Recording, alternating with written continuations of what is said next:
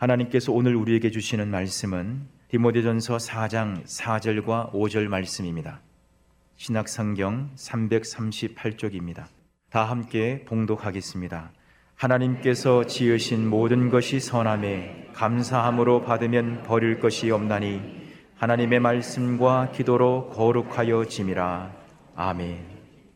다드림 교회라는 곳을 목회하시는 김병년 목사님이라고 계십니다. 목회하시는 중에 사모님이 뇌일혈로 쓰러지셔서 지금까지도 식물인간처럼 거동을 못하시는 가운데서도 사모님 병수발을 하며 또 자녀들을 교육시키며 목회를 계속하고 있는 아주 대단한 분이십니다.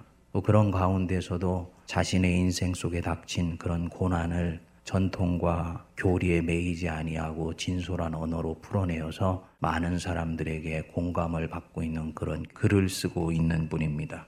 이분이 쓴 목회 컬럼 중에서 감사만 하라고요 라는 글의 일부분을 여러분들에게 읽어드립니다. 장인어른과 장모님은 무조건 감사하라 하신다. 그러나 나는 감사라는 말에 알레르기 반응을 보였다. 예, 장모님, 감사 많이 하세요. 이제 감사만 하시면 되겠네요. 혼란, 당혹, 황당, 당황. 이런 단어가 내게는 훨씬 익숙한데 이 상황에서 감사부터 하라는 주변의 강한 압박감은 나의 내면을 공황 상태로 몰고 갔다. 아플 때 감사보다 먼저 울고 싶은데 먼저 감사부터 하라는 말은 나에게는 영적인 폭력으로 보였다. 감사로 괜찮지 않은 상황을 무시하는 태도는 영적으로 성숙한 삶이 아니었다. 아내가 여전히 새근새근 숨을 쉬며 살아있지만 숨만 쉬는 것만으로 감사하게는 잃은 것이 너무나 많다. 최선을 다해서 간호해도 순간적인 부주의로 아내가 욕창을 알아 겪는 아픔을 보며 나는 감사하지 못한다. 나는 아직도 감사가 서툴다. 오늘은 추수감사절로 지키는 날입니다. 가을에 풍성한 수확을 주신 하나님께 감사하고 한 해 동안 여기까지 인도하신 하나님 찬양하며 12월 달 다가오시는 우리 주 예수 그리스도의 오시는 날을 기다리는 그런 날입니다. 그러나 김병년 목사님처럼 감사가 부담스러운 분들도 있습니다. 자기가 계획한 대로 인생이 풀려지지 않는다고 생각하는 사람들, 생이 엉뚱할 뿐만 아니라 잘못된 방향으로 가고 있다라고 생각되는 사람들. 그래서 그 어긋나 버린 길에서 고난이 던진 돌에 맞아서 신음하는 사람들에게 감사하라는 말은 오히려 이들을 더욱 힘들게 만들 수도 있습니다. 영적인 폭언이고 말의 폭력이 될 수도 있는 거지요. 왜냐고요? 우리는 감사하는 기계가 아니고 인간이기 때문에 우리는 감사할 수 없어 보이는 상황에서도 그저 감사하며 살도록 보턴이 눌러져 있는 기계가 아니고 인간이기 때문에 감사하기 전에 이 아픔을 치유할 수 있는 시간이 필요합니다. 그 시간까지는 감사하라고 말하는 대신에 그냥 좀 놔두고 좀 기다려주고 좀 더 울게 해줘야 할 수도 있습니다. 저는 우리 그리스도인들이 감사에 대해서 잘못된 생각을 하고 있다고 봅니다. 내가 감사하지 않고 불평하면 내가 믿음이 없기 때문이라고 판단하는 것은 그건 건강한 신앙의 태도가 아닙니다. 또 하나님이 그나마 가진 복까지 빼앗아 가실까봐 두려워서 감사하는 것은 진정한 감사가 아닙니다. 아들을 잃은 어머니는 한탄할 자격이 있고요. 생계가 막막해진 아버지, 자식들 걱정에 지금의 상황을 원망할 수 있습니다. 만일 이런 상황에서 인간적으로는 솔직히 불평이 나오는데 믿음 없다는 말을 들을까봐 혹은 축복을 빼앗길까봐 감사한다면 그것은 하나님이 우리에게 듣기 원하시는 감사가 아닙니다. 우리 자신을 또 다른 마음의 감옥 안에 집어넣는 일이요. 결과적으로는 하늘 아버지를 아프시게 하는 일이기 때문입니다. 우리 하나님은 우리의 인간적인 마음을 잘 아세요. 우리를 창조하신 분이시기 때문에 우리가 고통으로부터 딛고 일어나 걸으며 온전히 회복되기에는 시간이 걸린다는 것을 주님은 아십니다. 그렇기 때문에 아플 때 아야 라고 말하는 것은 믿음이 없는 것이 아니라 인간으로서 가장 진솔한 첫 번째 반응인 것입니다. 그래서 우리 주님 아파하는 우리 옆에 그분 자신이 함께 머물러 주십니다. 여러분 중에 감사절기인데 아픈 분들이 계시지요. 주님 여러분 옆에서 같이 머물러 함께 아파해 주시고 계신 것 믿으시기 바랍니다. 그런 우리 하나님이 데살로니가 전서 5장 18절에 보면 범사에 감사하라 라고 명령하십니다. 범사에, 즉 모든 일에 그것이 좋은 것이건 나쁜 것이건 행복한 날이건 불행한 날이건 내 인생에 비가 오는 날이건 햇빛이 쨍쨍 내리쬐는 날이건 간에 네가 모든 일에 감사해라. 그러면서 뭐라고 하시냐면 이것이 그리스도 예수 안에서 너희를 향하신 하나님의 뜻이니라. 감사하면서 사는 것이 하나님의 뜻이라는 거예요. 우리가 깨어지기 쉬운 그릇과 같은 존재들이요. 우리는 아파할 때 회복하기 위해서는 시간이 필요하기 때문에 당분간은 우리가 감사할 수 없다는 것을 아시는 주님이 오히려 범사에 감사하라고 명령을 하시고 있는 것입니다.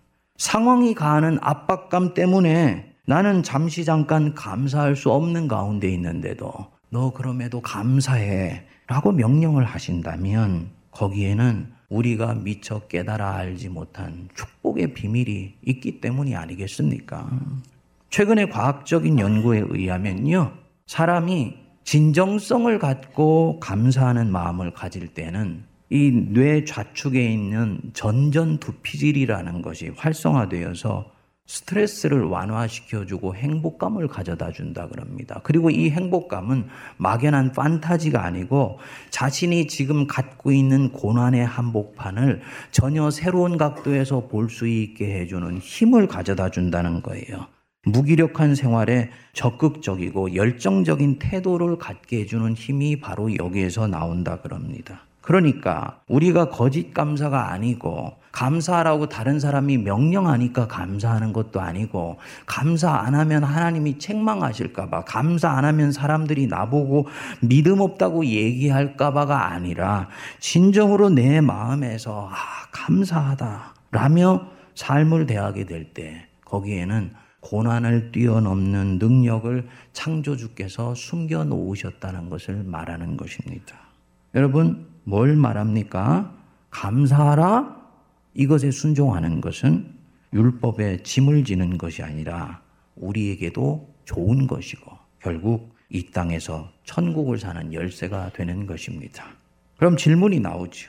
긴장과 압박이 끊어지지 않는 이 세상 한복판에 살면서 우리는 어떻게 하면 거짓 감사가 아니고 진정 마음에서 우러나오는 감사와 찬양이 차오르는 삶을 살 수 있을까? 결론부터 말씀드리면 자신에게 일어나는 모든 일을 하나님 앞에서 성찰하며 살아가는 사람은 반드시 인생 전체를 감사할 수 있게 됩니다. 자신에게 일어나는 모든 일을 누구 앞에서? 하나님 앞에서예요. 상황 속에 함몰되어서도 아니고 환경 속에서도 아니고 다른 사람의 평판 속에서도 아니고 하나님 앞에서 반추하고 성찰하면서 주님의 은혜의 빛 안에서 다시 바라볼 수 있는 사람은 감사할 수 있게 됩니다. 오늘 주신 말씀이 바로 그 비밀입니다. 말씀 보시면은 4절에 하나님께서 지으신 모든 것이 선함에 하나님이 지으신 모든 것 제일 먼저 떠오르는 것은 하나님이 만드신 피조세계 전체겠지요.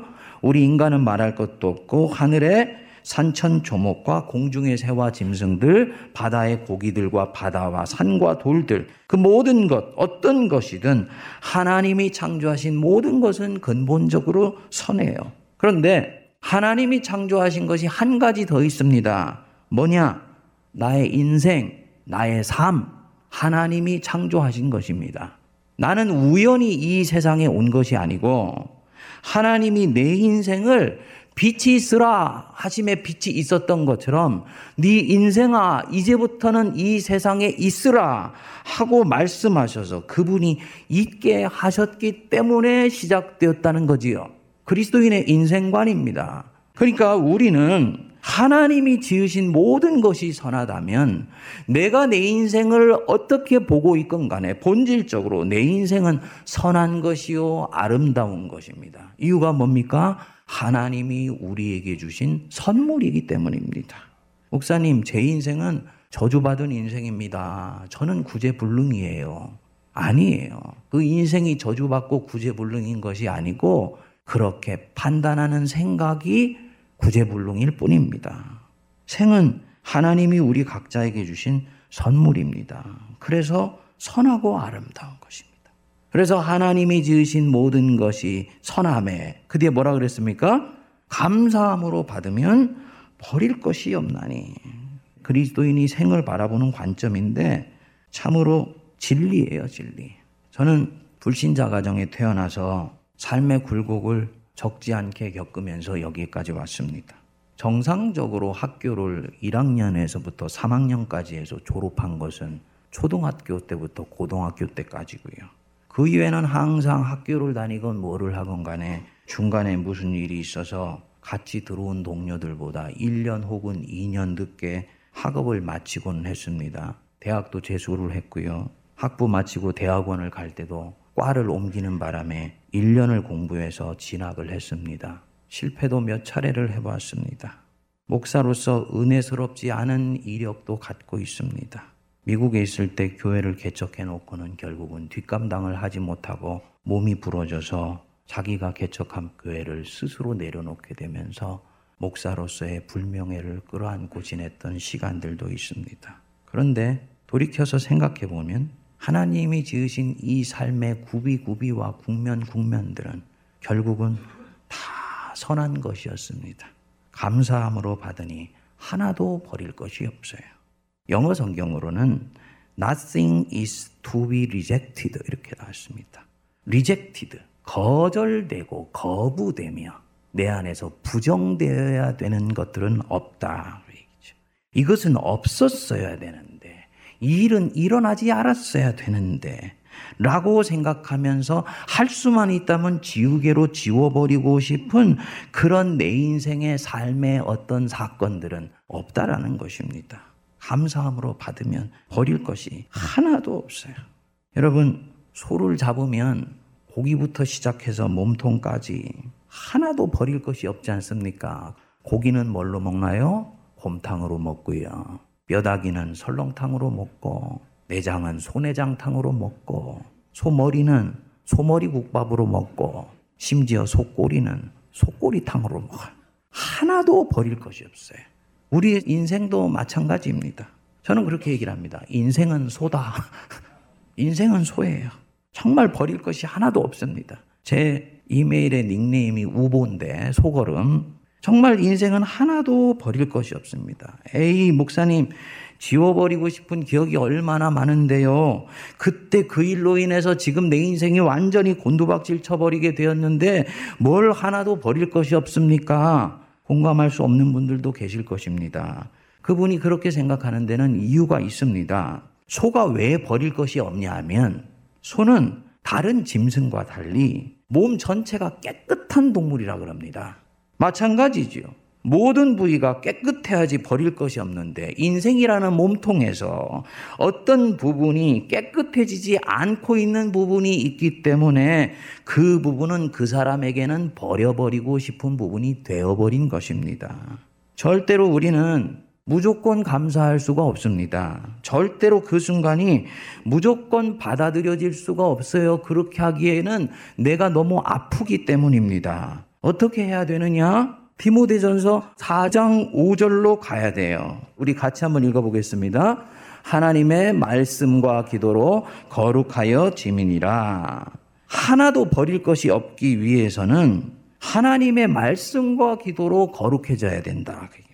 그러니까 사절이 진리로 설 수 있게 해주는 토대가 되는 말씀이라는 거지요. 선포하면서 나는 감사해라고 외치는 것으로는 대단히 공허합니다. 신앙은 절대로 공허한 것이 아니에요. 맹목도 아닙니다. 실제로 감사할 수 있고 하나님이 감사하기를 원하시는데 너희들이 그렇게 하려면 어떻게 하면 되냐면은 하나님의 말씀과 기도로 뭐 해지면 된다고요? 거룩해지면 돼요. 여기서 이 거룩하다는 말이 굉장히 중요한 단어입니다. 영어로는 보면 홀리라고 쓰지 않았습니다. 정확히 말하면 consecrate. 그래서 그 순간들이 정화될 때, 즉, 그 사건들을 내가 꽁치고 숨기고 뒤로 가려놓고 있는 것이 아니고 하나님의 재단 앞에 그 순간과 사건과 지금의 이 현재 지워버리고 싶은 이 삶의 국면들을 하나님 앞에 내어놓을 때 결국은 그것은 하나님의 은혜의 빛 속에서 새롭게 이해되면서 하나도 버릴 것이 없고 다 선하게 되어서 결국 감사합니다, 주님. 이라는 고백이 나오게 된다는 거지요. 우리 기독교 개신교 신앙에서는 많이 접근하지 않는 부분인데 대단히 중요한 부분을 바울이 지금 보여주고 있는 것입니다. 기억에서 지워버리고 싶은 인생의 어느 순간, 인생의 어느 특정 국면 자체가 하나님의 말씀에 의해서 비춰지고 기도 속에서 인생이 이해되기 시작할 때 그 사람의 인생은 그때 정화되기 시작합니다. 그리고 그 사건들은 죽여버리고 싶은 것이었는데 말씀과 기도 속에서 이 사건이 가진 참된 의미가 내게 새롭게 이해가 되면서요. 에스골 골짜기에 마른 뼈들이 살아나듯이 인생이 다시 살아나는 역사가 일어나게 되는 것입니다. 그리고 그 모든 것들이 하나님의 섭리 속에서 빛이 나기 시작합니다. 이때 아, 내 인생을 엮어온 그 어떤 것도 버릴 것이 없고 주님이 지으신 모든 것은 선한 것이구나. 감사와 찬양이 여기서 흘러나오지요. 그 사람의 인생이 부활한 것입니다. 이게 복음의 능력이에요. 여러분들 아시는 대로 저는 이 2018년 여름에 지워버리고 싶은 고통을 한 가지 겪었었습니다. 6월 18일에 30분짜리 시술한다고 병원에 들어갔는데 심장 쪽 혈관이 터져서 죽을 고비를 넘기고 결국은 살아났습니다. 그리고 그때 이후 많은 것들이 제게는 달라졌습니다. 지금도 가슴을 열고 큰 기억자로 꺾어져 있는 흉터를 보면 저는 아직도 이 상처를 받아들일 수가 없어요. 거울 속에 서 있는 저 자신이 너무너무나 낯설게 느껴집니다. 겨울이 되어 가니까 피부가 당기고 가슴이 막 저려요. 이전에는 갖지 않아도 되는 고통이 6월 18일 날 이후로 하나 생기게 된 거지요. 더 안타까운 것은 제가 보기에는 목회에 있어서도 부임한 이후에 목회자가 가질 수 있는 골든 모멘텀 하나를 잃어버린 것 같아서 새성전 입당을 앞두고 있는 그런 가운데에서 너무너무나 속이 상해요. 받아들일 수가 없었습니다. 도대체 내게 왜 내가 뭘 크게 잘못했다고 하는 생각이 차오르더라고요. 감사함으로 받으면 하나도 버릴 것이 없다 그랬는데 저는 되돌릴 수만 있다면 6월 18일 이전으로 돌아가고 싶다는 마음이 들었습니다. 자연히 제게 감사가 없어진 것은 말할 것도 없지요. 성도님들이 저를 만나시면 목사님 다시 살아서 돌아오시고 건강해지셔서 너무너무나 감사합니다. 그런데 솔직히 제 안에는 감사한 마음이 들지 않으니까 이것에 대해서 어떻게 반응을 해야 될지 몰라요. 저쪽이 훨씬 좋은 거 아니까. 사명 때문에 주님이 나를 여기로 다시 보내셨다는 것 외에는 감사한 마음이 들지를 않더라고요. 그런데 이런 가운데 주시는 은혜가 있었습니다. 아침 예배 때 요즘 요셉의 인생을 묵상하는데 이 요셉을 전에는 지혜와 경륜의 사람이라고만 생각을 했습니다. 어릴 적 꾸었던 꿈을 고난 가운데서도 놓치지 않고 결국을 이룬 성공 신화의 성경적 스토리. 그런데 이번에는 전혀 다르게 읽히더라고요. 형들에게 배반을 당해서 하루아침에 자유인에서 애구방의 친위 대장인 보디발의 집에 노예로 팔려가지 않았습니까? 어떻게 어떻게 자신을 추스려서 삶의 중심을 잡았지요? 성경은 하나님께서 그와 함께 계셔서 요셉이 형통케 되었다. 라고 얘기를 하는데 아, 자유인이 노예로 전락하게 되었는데 형통하면 얼마나 형통합니까? 결국은 또 일이 꼬여버리지 않았습니까? 보디발의 아내의 유혹을 뿌리쳤는데 누명을 쓰고 옥에 갇혔습니다. 그런데 성경은 또 무덤덤하게 이야기를 합니다. 하나님께서 요셉과 함께 계심에 감옥에서 그가 형통한 자가 되었다. 아니 감옥에 억울하게 갇혔는데 형통하기는 뭐가 형통해요. 형통할 것 하나도 없지요. 감사할 것 하나도 없어요. 이 요셉의 인생은 그야말로 지워버리고 싶은 순간들의 투성이었었습니다. 그런데 이 요셉이 그 감옥에서 자기도 죄수인데 다른 죄수들의 낯빛을 살피고 그들을 돌보고 섬기는 목회자 노릇을 하더라고요. 보십시오. 자기 내면에 수없이 많은 이해될 수 없는 그 의문의 덩어리들, 그거 끌어안고 사는 사람이 지금 요셉이에요. 내게 왜 이런 일이 반복해서 일어나야 되는가? 그게 해결되지 않으면 요셉같이 똑똑한 사람들은 한 발도 앞으로 나갈 수가 없습니다. 자연히 자기 감당하기도 급급한 상황이 되는 것이지요. 근데 그런 사람이 죄수인데 다른 사람을 돌본다? 어떻게 그럴 수 있을까? 자기 정리가 끝났던 것입니다. 자기의 지금 이 순간을 수용하고 감사하며 살아가고 있기 때문에 타자를 향해서 열린 삶이 가능했던 것입니다. 아, 이 요셉이라는 사람 어마어마한 믿음의 사람이었구나. 자기 조상들과 달리 하나님을 한 번도 환상으로건 꿈으로건 대면해서 본 적이 없는데 신앙이 완전히 내면화되어서 그야말로 믿음의 삶을 이미 세포 속에 박아놓고 살아가고 있었던 사람이구나. 성경에는 없었지만 이 요셉은 기도하면서 하나님 앞에서 지금 자신의 그 삶을 비춰본 것입니다. 그리고 이 삶이 이유는 알 수 없지만 철저히 하나님의 섭리 속에 있을 것이다라는 걸 믿고 확신하고 하나님 앞에서 고요히 자기 인생의 걸음을 걸어간 거예요. 이때 제 안에 나지막한 질문이 올라왔습니다. 개인적인 질문이지요. 성령의 질문일 수도 있고 제 영혼의 질문일 수도 있지요. 하나님이 네게 허용하신 일들 중에 결과적으로 잘못된 것들이 있었더냐? 무슨 말이냐면요. 그날 6월 18일의 일이 원수가 한 짓이건 네 죄 때문에 일어난 것이건 혹은 그야말로 사건 사고이건 간에 그것은 하나님이 허용하신 것인데 그렇게 네 인생에 일어난 일들 중에 결국 일어나지 말았어야 되었는데 일어난 일들이 있었느냐 생각해 보니까 없었습니다. 그때 그 순간은 궤도에서 벗어난 것 같고 잘못되어져 가는 것 같았지만 결국은 다 제게는 잘 된 일이었습니다. 하나도 버릴 것이 없었어요. 이 생이 하나님의 인도하심 속에서 빚어가고 있는 한 하나님이 나와 함께 하시고 내가 나와 함께 하시는 하나님의 그 손길을 뿌리치지 않는 한 하나님이 허용하신 모든 일들은 결과적으로는 다 좋았습니다. 그때 아팠었기 때문에 철이 들었고요. 실패했었기 때문에 새로운 하나님을 만날 수 있었고요. 저 같은 경우는 안전한 품을 빼앗겼기 때문에 더욱 좋은 영혼의 본향을 만날 수가 있었습니다.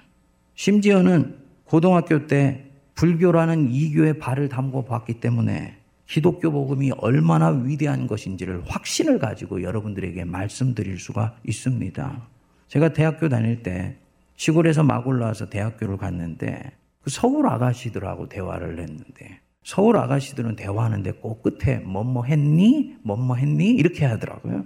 근데 그 말이 얼마나 예쁘게 보이는지 몰라요. 그래서 야 나도 서울 아가씨하고 좀 데이트 한번 해보면 좋겠다. 그런데 마침내 그 1학년 가을에 소원이 이루어졌습니다. 그래가지고 서울 아가씨하고 1년 동안을 교제를 했어요. 결국은 1년 사귀다가 이맘때였던 것 같네, 생각해보니까. 결국은 사연이 있게 되어서 헤어지게 됐는데, 우리 집사람에게는 대단히 미안합니다. 집에 돌아와가지고는 베개를 뒤집어 쓰고 밤새 울었어요. 얼마나 울었는지 새벽에까지 울고 나니까 베개가 흥건히 적셔졌더라고요. 그때는 하늘이 무너지는 것 같았죠. 그런데 지금 사랑하는 내 아내를 만났다. 빈 말씀으로 드리는 게 아니에요, 여러분. 네? 네. 감사함으로 받으면 그때는 무너져 버린 것 같았지만 감사함으로 받으면 하나도 버릴 것이 없다. 그렇게 이해될 수 있는 힘이 어디 있겠습니까? 하나님의 섭리의 손길 속에서 내 인생이 이해되어지게 되니까요. 그때 고난당한 것이 내게 유익이었다라는 것이 내가 깨달아지게 되면서 누가 감사라고 강요하기 때문에 아니라 내 영혼 깊숙한 곳에서 자발적인 감사가 터져 나오는 것입니다. 결국은 그분이 하신 일은 가장 좋았습니다. 6월 18일에 그 사건과 그 이후의 삶을 보는 관점이 그 새벽에 달라지게 되었어요. 결론이 지어지더라고요. 그러면서 제 마음에 딱 확신이 있었습니다. 영어로 I am on the right track. 나는 지금 옳은 길 위에 서 있다. 그렇기 때문에 모든 것은 다 잘 될 것이다. 여러분들도 마찬가지인 줄 믿습니다. 여러분, 여러분은 하나님이 여러분들을 얼마나 사랑하시는지 몰라요. 제가 목회를 해보면은 하나님이 정말 하나님 백성을 너무너무 사랑하시는 것을 제가 느낍니다. 목회자 자신은 안중에도 없을 정도로 하나님이 하나님 백성을 살피시고 챙기시더라고요. 목회자 자신은 수욕을 당하거나 때로는 능욕을 당할지라도 당신 백성을 살리기 위해서는 하나님은 바둑으로 치면 모양새라는 것을 가리시지를 않더라고요. 사랑하기 때문에 아픔도 허용하시고요. 영적인 광야도 지나가게 하십니다. 저와 여러분들이 야곱처럼 리브가라는 그 어머니의 따뜻한 품 안에서 영원히 살 수 있을 것 같은 어린아이 믿음으로 있기 때문에 주님이 쓰시기 위해서 그 안전한 품을 떠나게 하고 바다나람이라는 인생의 험악한 세월 속에 밀어 넣으시기도 하세요.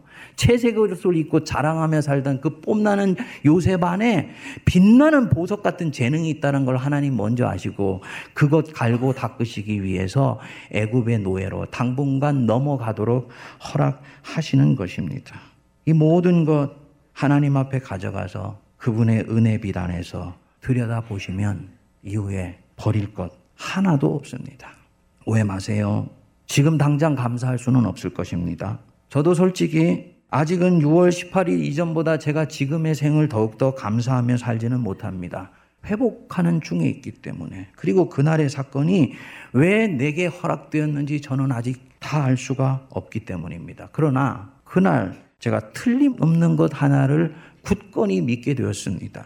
언젠가 하나님은 저로 하여금 2018년 6월 18일에 바로 그 사건을 내 인생의 가장 아름다운 전환기로 기억하도록 저에게 허락하실 줄 믿습니다. 사랑하는 여러분, 하나님이 지으신 우리의 생, 귀한 것이고 아름다운 것입니다. 그분의 생각은 우리의 생각과 다르기 때문에 때로는 우리가 생각하는 인생의 행로와 트랙을 따라서 우리를 이끌어 가시지 아니하시고 우리를 엉뚱한 곳으로 내어 던지시기도 하시고 모른 척 하시기도 하시고 삶의 어두운 터널을 지나가게도 하세요. 그러나 감사함으로 받으면 하나도 시간이 지나면은 버릴 것이 없게 되니 그 사건들을 하나님의 말씀과 기도 속에서 정화하며 주님의 섭리의 속길 속에서 이해하게 될 때 하나님은 그 모든 것들을 감사의 재료로 받으실 줄 믿습니다. 기도하겠습니다. 살아 역사하시는 하나님 아버지, 은혜를 감사합니다. 우리에게 인생을 선물로 주시고 그 선물로 주신 인생을 아름답게 살아가게 하시려고 이 땅에 보내셨는데 우리는 때로는 악하며 때로는 연약하며 때로는 죄 중에 있고 때로는 세상의 악에 삼켜진 바 되어서 어두운 삶의 시간들을 보내는 때가 있으며 또 그저 무덤덤하게 예수 믿고 지내는 경우가 있습니다.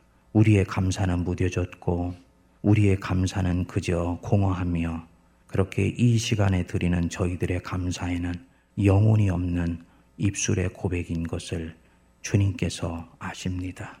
그러나 주님, 오늘 말씀 속에서 도전 주셨으니 다시 한번 우리 인생의 이 순간들을 하나님의 은혜 가운데로 가져가게 하여 주시고 하나님의 손길 위에 올려드리게 하여 주셔서 말씀과 기도 속에서 정화되며 깨끗해지며 순결해지며 새로워지며 온전해질 수 있도록 은혜를 내려 주옵소서 예수님 이름으로 기도하옵나이다. 아멘.